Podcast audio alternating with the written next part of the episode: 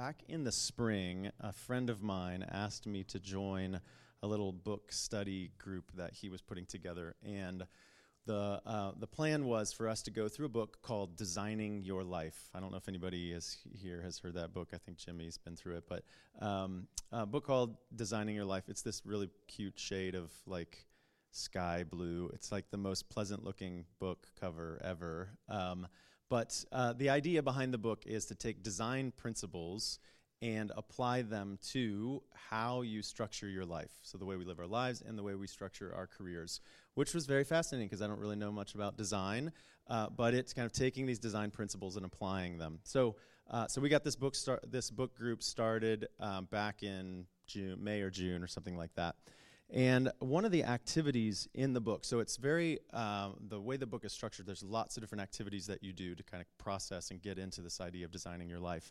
And one of those activities was a couple of weeks into, or a couple chapters into the book, this idea of um, looking back and identifying times in your life when you're really energized and engaged. So, like, look for times in whether that's a job, a task, time with friends, an adventure, whatever the experience is. Look for experiences in your life, times in your life when you're really energized by what you're doing and really engaged in what you're doing. And this idea of being fully alive. And so, um, that was the goal in this sort of activity that um, we started jumping into. So I spent some time journaling and processing and reflecting about times in my life, jobs I've had, uh, things that I've done, what that sort of stuff, to think about times when uh, I was really energized and engaged in what I was doing. And so I was started off like, um, okay, let's be serious here, and I was trying to think about serious things, you know, and this same idea kept coming and distracting me. And I was like, oh, that's not serious enough. It's supposed to be serious stuff, you know? So finally, I realized that the thing that kept coming into my mind was backpacking. Um, and the all that goes into backpacking. Specifically, two um, two times I went on extended backpacking, wilderness backpacking trips. And so as I was processing through this, those two ideas kept coming to my mind. And I was thinking as I was like trying, feeling sort of guilty for this, I was like, shouldn't I say something like, um, I'm really uh, engaged, energized, and engaged when I'm like by being a father. Like that sounds like a really nice thing to say. Or um, I'm most fully alive every time I'm with my wife. It's like that would be a great thing to say, but that's not what was coming out. That's not what was coming to me. So finally, I was like, okay, some something inside of me is trying to talk to me about these backpacking experiences.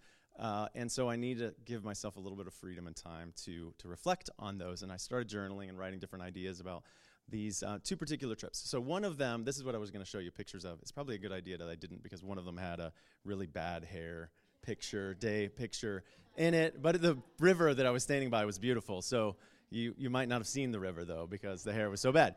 Um, so uh, one of the trips was a week-long trip that I took with my brother um, through the Olympic Mountains yeah, out in Washington State. We crossed over, beautiful place, really extraordinary trip. The second um, was a couple of years ago, year and a half ago, actually, uh, after my oldest daughter Emma graduated. She and I went on a one week backpacking trip through a part of Colorado in the Rocky Mountains. And those two trips kept coming to my mind as I was doing this journaling.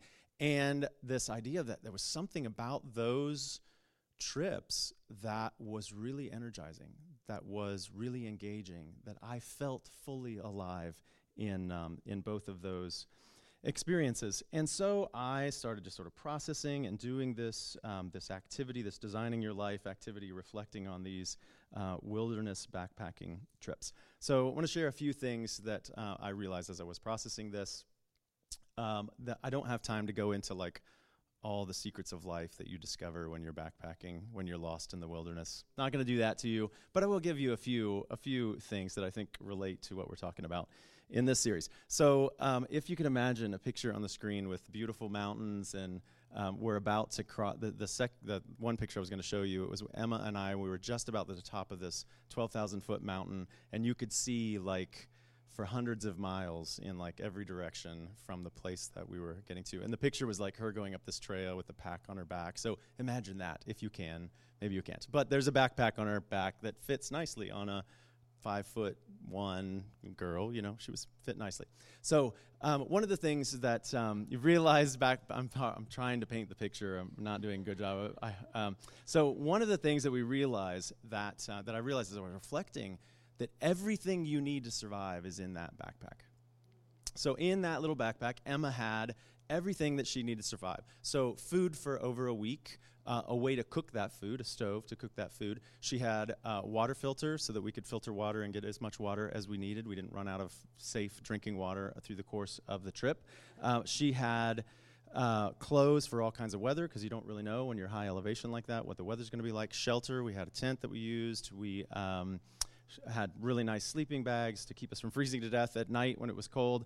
Uh, and then there's this assortment of what we call luxury items when we're backpacking. That's like a camp chair, so you're not just sitting on a piece of wood or on the cold ground. You got a camp chair. Um, coffee to drink in the morning. Got to have that's a luxury, and, you know, but you got to have it. Um, a journal, a book to read because you got lots of time to sort of just relax. And uh, and then for us, a personal favorite is a hammock, so that you find a great place. You just sit your hammock up there and look at the river or whatever. So, so the trick though is to get all of that stuff in this small backpack that you can carry on your back. So it's got to be small enough, and you actually want to be able to lift it up. So you have to like manage the weight of everything that's going into this backpack, which is kind of tricky to get size and space all squeezed into that. And our goal was to have packs of about 30 to 35 pounds. So Emma's pack was around, you know, 30 to 35 pounds that she's carrying up this giant mountain. So everything that you need is in that little bag. That's one thing about um, these extended backpacking trips. Another thing about those trips, you are completely disconnected. There was one point, actually, right before we reached that peak, where I pulled out my phone and I was like, I haven't talked to my wife or my other daughters in a while, and I haven't connected to civil- civilization in days, so I wonder if my phone will work. And I did the like, like, oh, I got a signal. And I called Wendy and I chatted with her. But normally you're totally disconnected from, um, from everything, from media, from all the news that's going on in the world. You're disconnected from that. Um, you're disconnected from all the distractions and the things that stress you, your jobs, all that sort of. You're just disconnected from all of those things. And the silence and the stillness and the quiet and the empty space just does something extraordinary to your soul. So another, um, then there's the um, the beauty and the delight part of a trip, a backpacking type trip. So obviously we picked beautiful places to go, but the reality is we don't often slow down enough to pay attention to the beauty that's around us in our normal lives. So we can go to beautiful places or walk through parks or what at the beauty of architecture, the people, the beautiful people around us. We're just going to truck through life. We just don't slow down to notice that sort of stuff to, to take it in. And I realized as I was reflecting, when I'm going on a backpacking trip like that, I literally schedule time to stop and smell the flowers.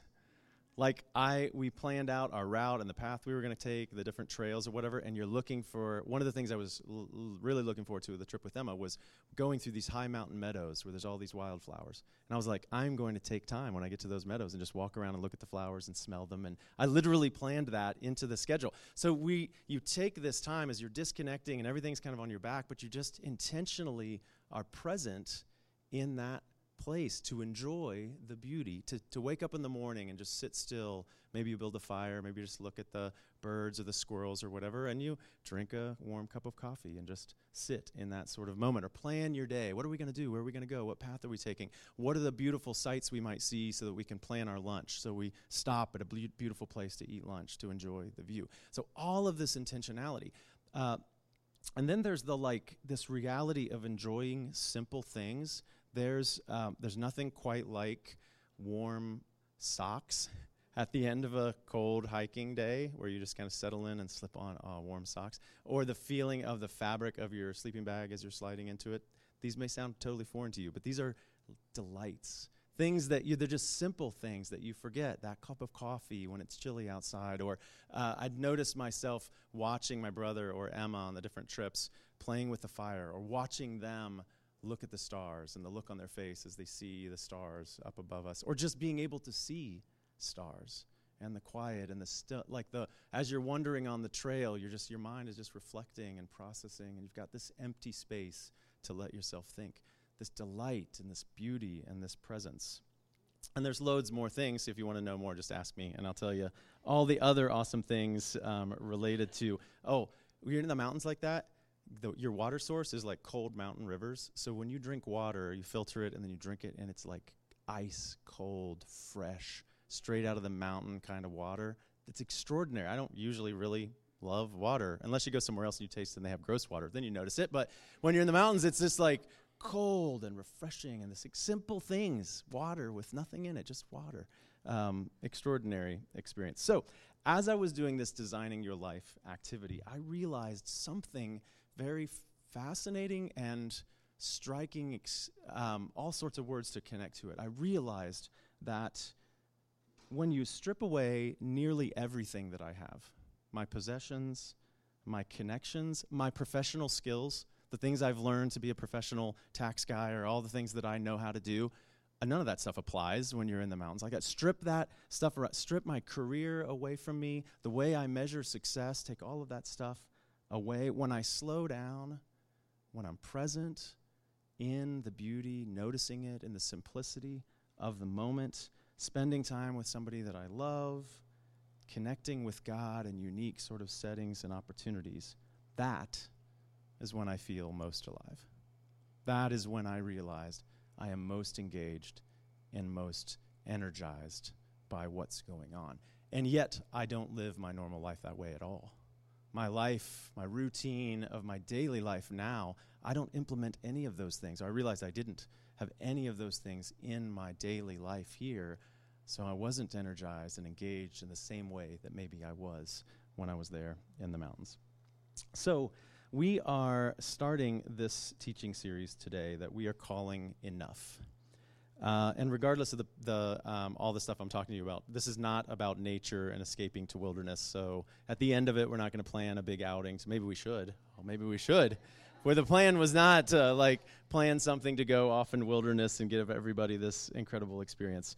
Um, but really, as the teaching team has been praying and processing, we realize there's some things that we need to reconnect with individually and collectively as a church. Some things that we need to be talking about.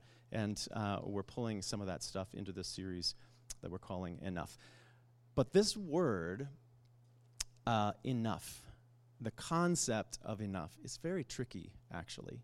Uh, if I were to ask most, most of you if you have enough, there would be a lot of different answers in the room, a lot of different responses. So we at Everyday Church are committed to being a multi ethnic church, a multi generational church, and also a multi economic church. So there are people in this congregation, in this family, who have plenty. We have enough. But there are others here who don't have enough money to pay their bills or to take a day off to go do something restful and beautiful like that. That and so it's tricky when we talk about the idea of enough because we all come from different sorts of experiences and situations and financial realities as um, as a family. And while we're um, we're going to talk a lot over these next few weeks about our resources, about money and time and energy, and how we use those things.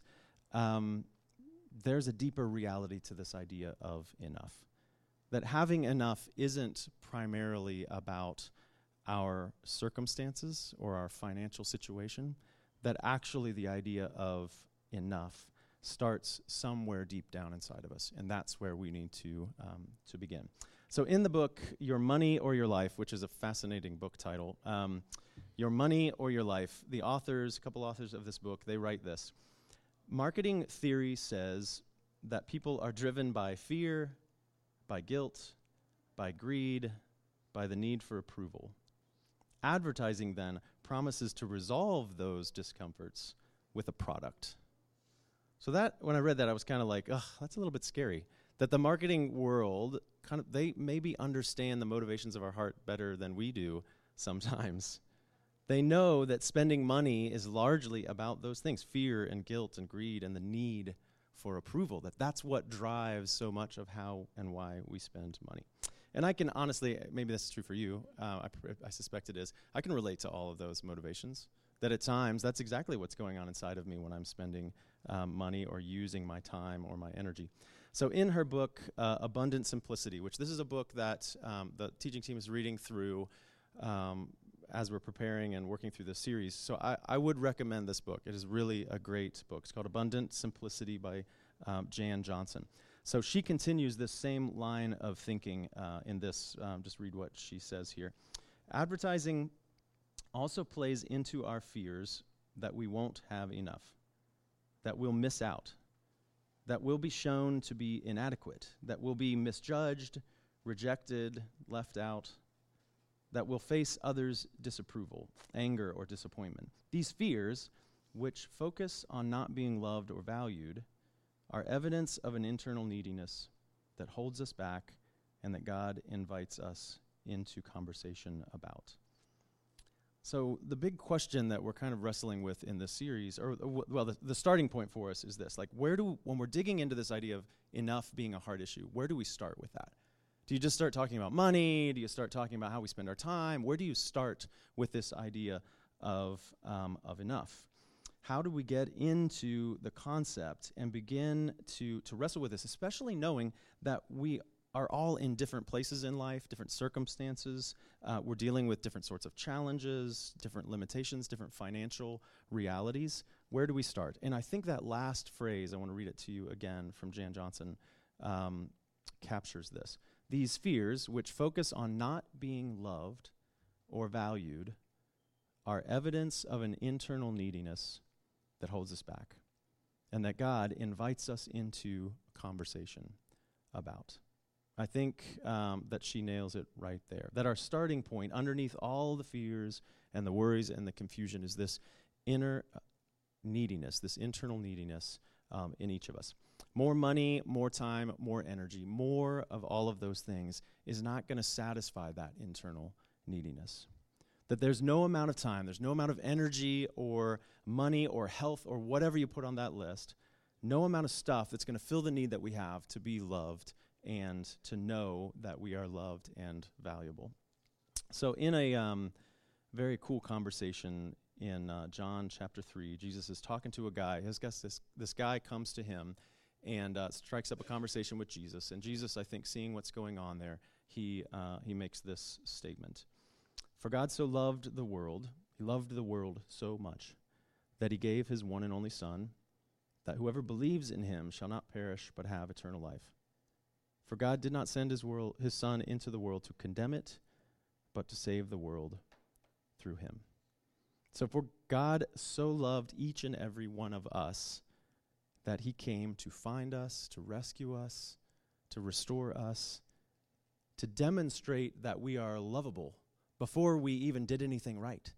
We were lovable, that we are enough just as we are with God. That from the beginning of time, God has been trying to convince us of our value, the inherent value that we have as humans inside of us, that we are lovable, that our lovableness does not come from how successful we are, or how much stuff we have, or how well we manage our sin, or how well we do any of the religious things that we sort of put out there. That that is not the basis for being loved.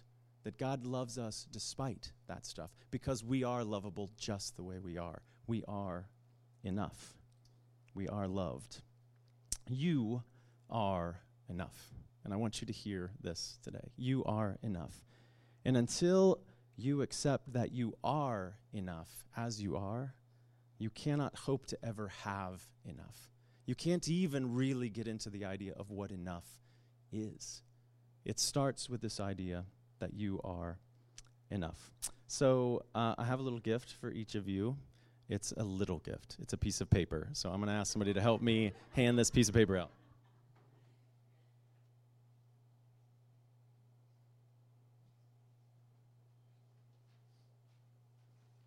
All right, so on this piece of paper is there a list of scriptures. We're not going to go down through all of these today.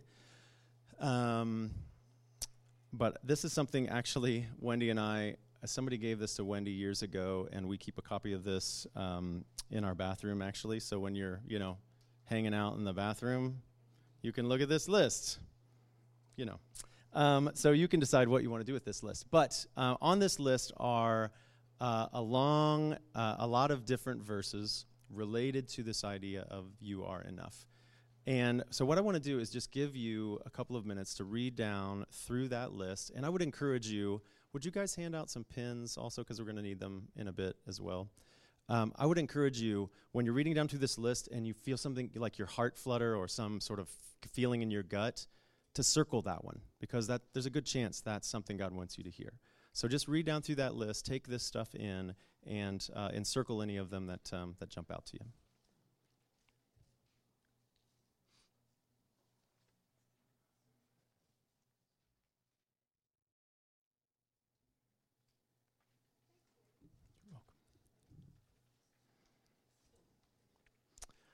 So, would encourage you to um, to take that list with you, and in the coming days, weeks, to um, just to look up some of those passages. You can go to uh, a great resource that I use a lot is BibleGateway.com or org, whichever one it is. Google Bible Gateway, you'll find it. Um, but you can look up uh, the scripture. Just type in the Matthew five thirteen or any of those scripture references, and uh, you can look at different uh, translations, so different languages, but also in English. You can look at the New International Version or New Living Translation or others, um, and see different ways that these the word, the original language, was translated in those. Uh, but I would just encourage you to um, to take some time to read down through those. If there were specific ones that that struck you or something stirred inside of you, maybe start with those um, and look those up, and just give you some time, yourself some time to reflect um, that you are something very unique because of Jesus, because of what Jesus has done, and the world um, wants us to think otherwise. And so I'd like for you guys just to take some time to take this stuff in in the coming weeks as we're processing through uh, this series. So you are enough, just the way you are. That God's not looking for you to clean up your act first. You don't have to clean yourself up, and then you're enough. You don't have to clean yourself up, and then you're welcome in the family of God then you're acceptable or loved by God or loved by the people um, around you in the family of God. And I think it's really important that we hear that message before we get into other things that we're going to be talking about and wrestling with, because I think this really is the foundation for this concept of um, enough that you are enough. I am enough. And if we can hold tightly on to that idea, then I think we have the opportunity and the ability to wrestle through what it means to have enough, have enough money, have enough time, have enough energy. Uh, but it starts with this holding on tightly to this truth, and I, I hope that um, some of these scriptures will help you do that. So, in the process of um, studying for this teaching series, I was just sort of reflecting on different conversations that Jesus had with different people through his um, his life and ministry uh, related to money. So I was trying to think about like what did he talk about with people and what kind of stuff did he bring up um, related to money, or in many cases it was people's lack of money. And as I was wrestling with the ideas and this concept that this is, starts with a heart issue, I started to see different things in the interactions that Jesus had with people about money. Realized that actually he responded in different ways to different people based on their situations. But what was going on, it seemed as if he knew something maybe we didn't know. Even that person didn't know. He knew there was something going on in that person's heart. And he was really dealing with the heart issue, not specifically money um, first. That Jesus sees the heart and he knows our relationship with money and time and energy reveals something about what's going on inside of us. And so his goal is to help us see these things that we don't even realize are happening. The connections between our heart and our money and our time and our resources. It's like Jesus is uh, in those stories shining a light into people's hearts to say, See what's there? Do you realize what's really going on here in this situation? So, Luke chapter 12 is um, a great uh, example of what I'm talking about. So, over the summer, Matt taught a parable out of this um, Luke chapter 12 section of Jesus' life. And uh, the chapter is packed, Luke, Luke, 12 is packed with loads of different um, deep teaching, actually, and a lot of stuff related to money. And I have been sort of processing back through Luke chapter 12 and seeing some of these things that uh, sort of struck me in this new light of thinking about Jesus dealing with our hearts when he's talking about money and resources. So, the parable, if you remember, the parable that Matt um, taught about from Luke chapter 12 was about a guy who struck it rich. So, this dude um, has a farm, he has a business basically, and his business, his farm, went crazy. And he started to get all kinds of wealth coming out of this business that he had. And he's looking at all this stuff and he realizes, I don't have enough stu- place to store all this stuff. And so he decides he's going to be build bigger and bigger barns. He's going to tear down his barns, his warehouses, and pack more and more stuff and just accumulate more and more and more.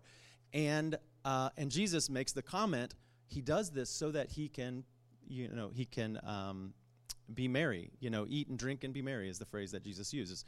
And the crazy thing that happens at the end of the story, the guy dies.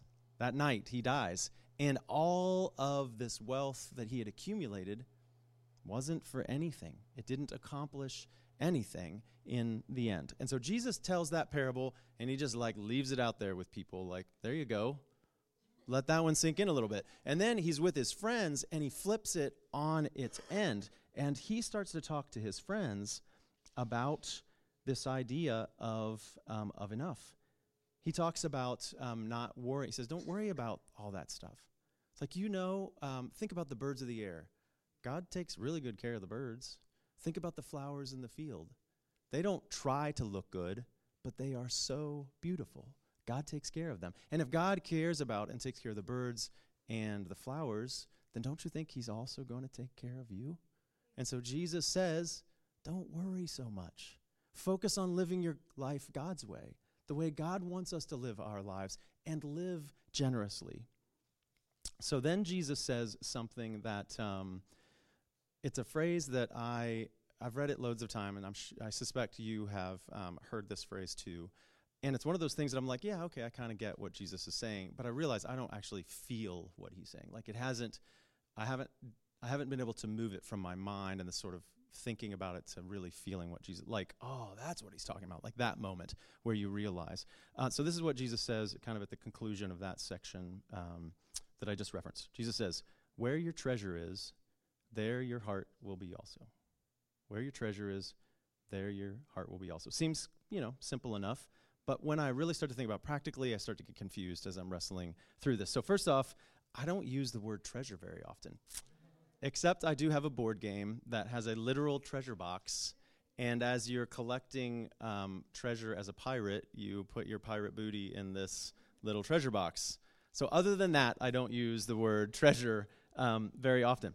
But let's just say, let's play along with what Jesus is, is, saying here. Let's just say I call the stuff in my life treasure. So, I've got some tre- treasure over at Chase Bank. You know, I've got some treasure stuck away over there. I've got some outdoor gear treasure that um, I have in a storage bin at um, Manhattan Mini Storage. I, uh, I have some retirement treasure that I've accumulated from a couple jobs, you know, in different retirement accounts or whatever. So, you know, that, that all sounds kind of weird, but I'm trying to play along, trying to get what Jesus is talking about. So, okay, I have treasure, but how is my heart there with those treasures? Like, what is that? What's Jesus talking about there? Does he mean like that I shouldn't have them? Does he mean that I should give them all away because my heart is with these treasures instead of with God? Um, does he mean that I shouldn't like those things or I shouldn't want those things? Like, what is Jesus talking about in this idea of where your treasure is, there your heart will be also?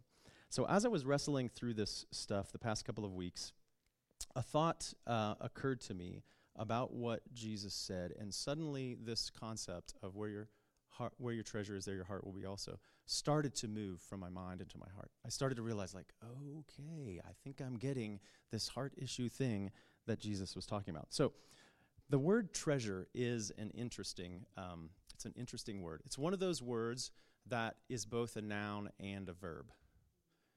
And I okay, so I hate English grammar. I really do hate English grammar. I use the words noun and verb less than I use the word treasure and I absolutely do not have a board game that talks about nouns and verbs. So that would be a really lame board game, at least in my opinion. Uh, maybe there's a noun, verb, grammar board game out there. Oof, sounds terrible. Um, so, uh, but okay, so this idea of treasure being a noun and uh, a verb.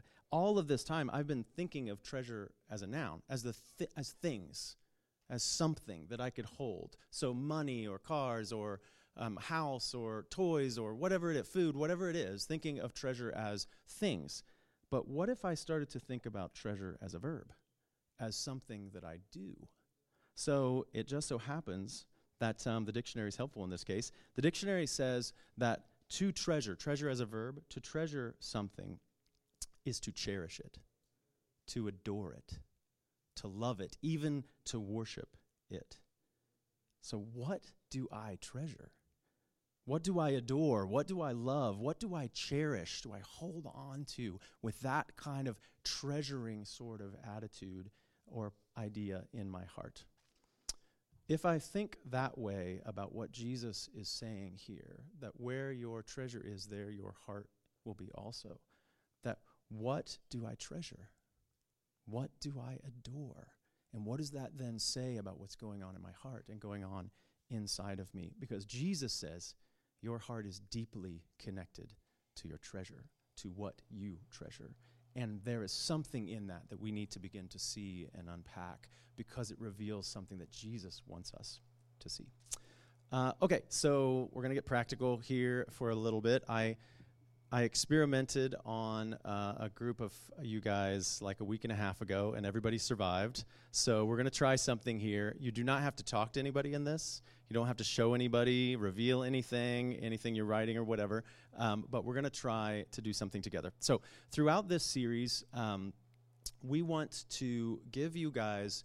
Uh, different ideas for things to do to help us begin to dig into this idea of um, enough, this, this idea as a, as a heart issue. Uh, and so we're calling these experiences. So I'm at the end of the service today. I'm going to give you a list of experiences, things that you can try over the course of this week. But the first one we're going to do together. And our goal in this is to help each of us begin to see the way in which what's going on inside of us, the stuff that Jesus sees, to try to find ways to um, to see that stuff. This uh, idea of enough and what's going on in our hearts as we're wrestling through all this idea of resources. So uh, there's no pressure in any of this. We're just inviting you into that conversation that the author Jan Johnson mentioned. This conversation with God uh, regarding what is going on inside of us. So the first experience we're going to do together. I am. Uh, I'm going to give you. Actually, you guys all have a piece of paper, or you should. If you need one, I'll give you another um, uh, something else. So. Uh, you should all have a piece of paper and a pen. You're going to need a piece of paper and a pen. If you don't have that, run back and grab something or raise your hand and somebody will give you something. So um, that's all you need piece of paper and pen. It's real easy. And I'm going to ask you a question, and you're just going to take, an, I'm going to give you five minutes or so to just process and reflect uh, and just kind of start to think about this idea and what comes to your mind, what's going on um, in your mind and in your heart. So here's the question you want to ask yourself this question What does money accomplish for me? Pretty simple question. Now, first off, before you, you're already your mind's already going, if your first response or instinct is, I don't have any money, what are you talking about? I can't answer this question. What does money accomplish for me? Because I don't have any money. That's okay. Um, so, I, for you, if that's kind of a feeling that comes up when you see that question, I want you to think about a time maybe in your life where you did have money. Maybe that was in the past, or if it's not currently, or or maybe you don't have money or haven't had money, but you think about what if I had money in the future? I'm going to have money. What does that money accomplish for you? So, what does money accomplish for you? And just write it down. Now, for me, it included like good food and travel, um, things that I do with friends, trying to look semi modern or whatever. Uh, I think Iceland, you referred to this as self expression, like to, to express myself through, I'm trying, you know, I want to, a little bit of that. Um, so, just write down what does money accomplish for you in your life? And I'm going to give you five minutes here to, to do that.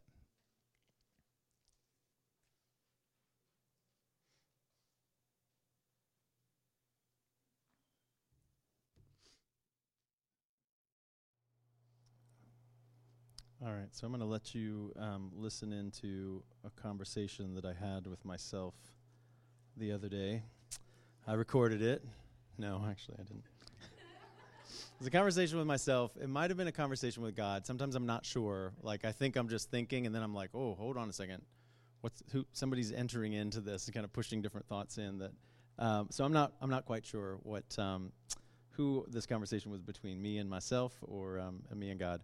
But it went it went like this, uh, and this is all in sort of prep for this message and the things I'm talking about, and sort of wrestling and realizing um, just kind of stuff in my own heart. So it went like this: um, Larry, do you realize how attached you are to things? When you're sad, what do you do? Eat something, buy something, use one of your possessions to distract yourself. When you're lonely, Larry, what do you do? eat something, buy something. I use one of my possessions to distract myself. When I want to have fun, what do I do? I spend money, I eat, I buy things, I use my possessions. And then this really difficult question that hit me uh, Larry, when you want to feel loved and accepted, what do you do? Spend money on somebody else, buy something for somebody else. It's attached to how I use my money and my resources. So when I stand up here and um, talk to you guys, I imagine, maybe I'm wrong on this, but um, I imagine that you might think that I have all this stuff figured out. Um, or that when Alberto is standing up here, or Matt, um, that, or Wendy, that we have it all figured out. Wendy might actually have it all figured out, but Matt and Alberto and I, for sure, do not have it all figured out. And this, I realize, this particular message, that's very true. I do not have this stuff figured out. This is a journey that God is taking um, me through, and I, th- I hope all of us. That in that conversation with myself or with God, whatever was going on in that conversation, that God wasn't saying to me that I'm bad or that I'm broken or something is wrong with me or that He's disappointed in me. That's a message that I hear uh, in life a lot. That's not what God was saying. God was in that conversation, and as that conversation continued and where it went, He was reminding me actually that He loves me that he cherishes me, that he adores me. But sometimes I cherish my money and my possessions too much. That sometimes, often actually, I run to my money and my possessions before I run to God.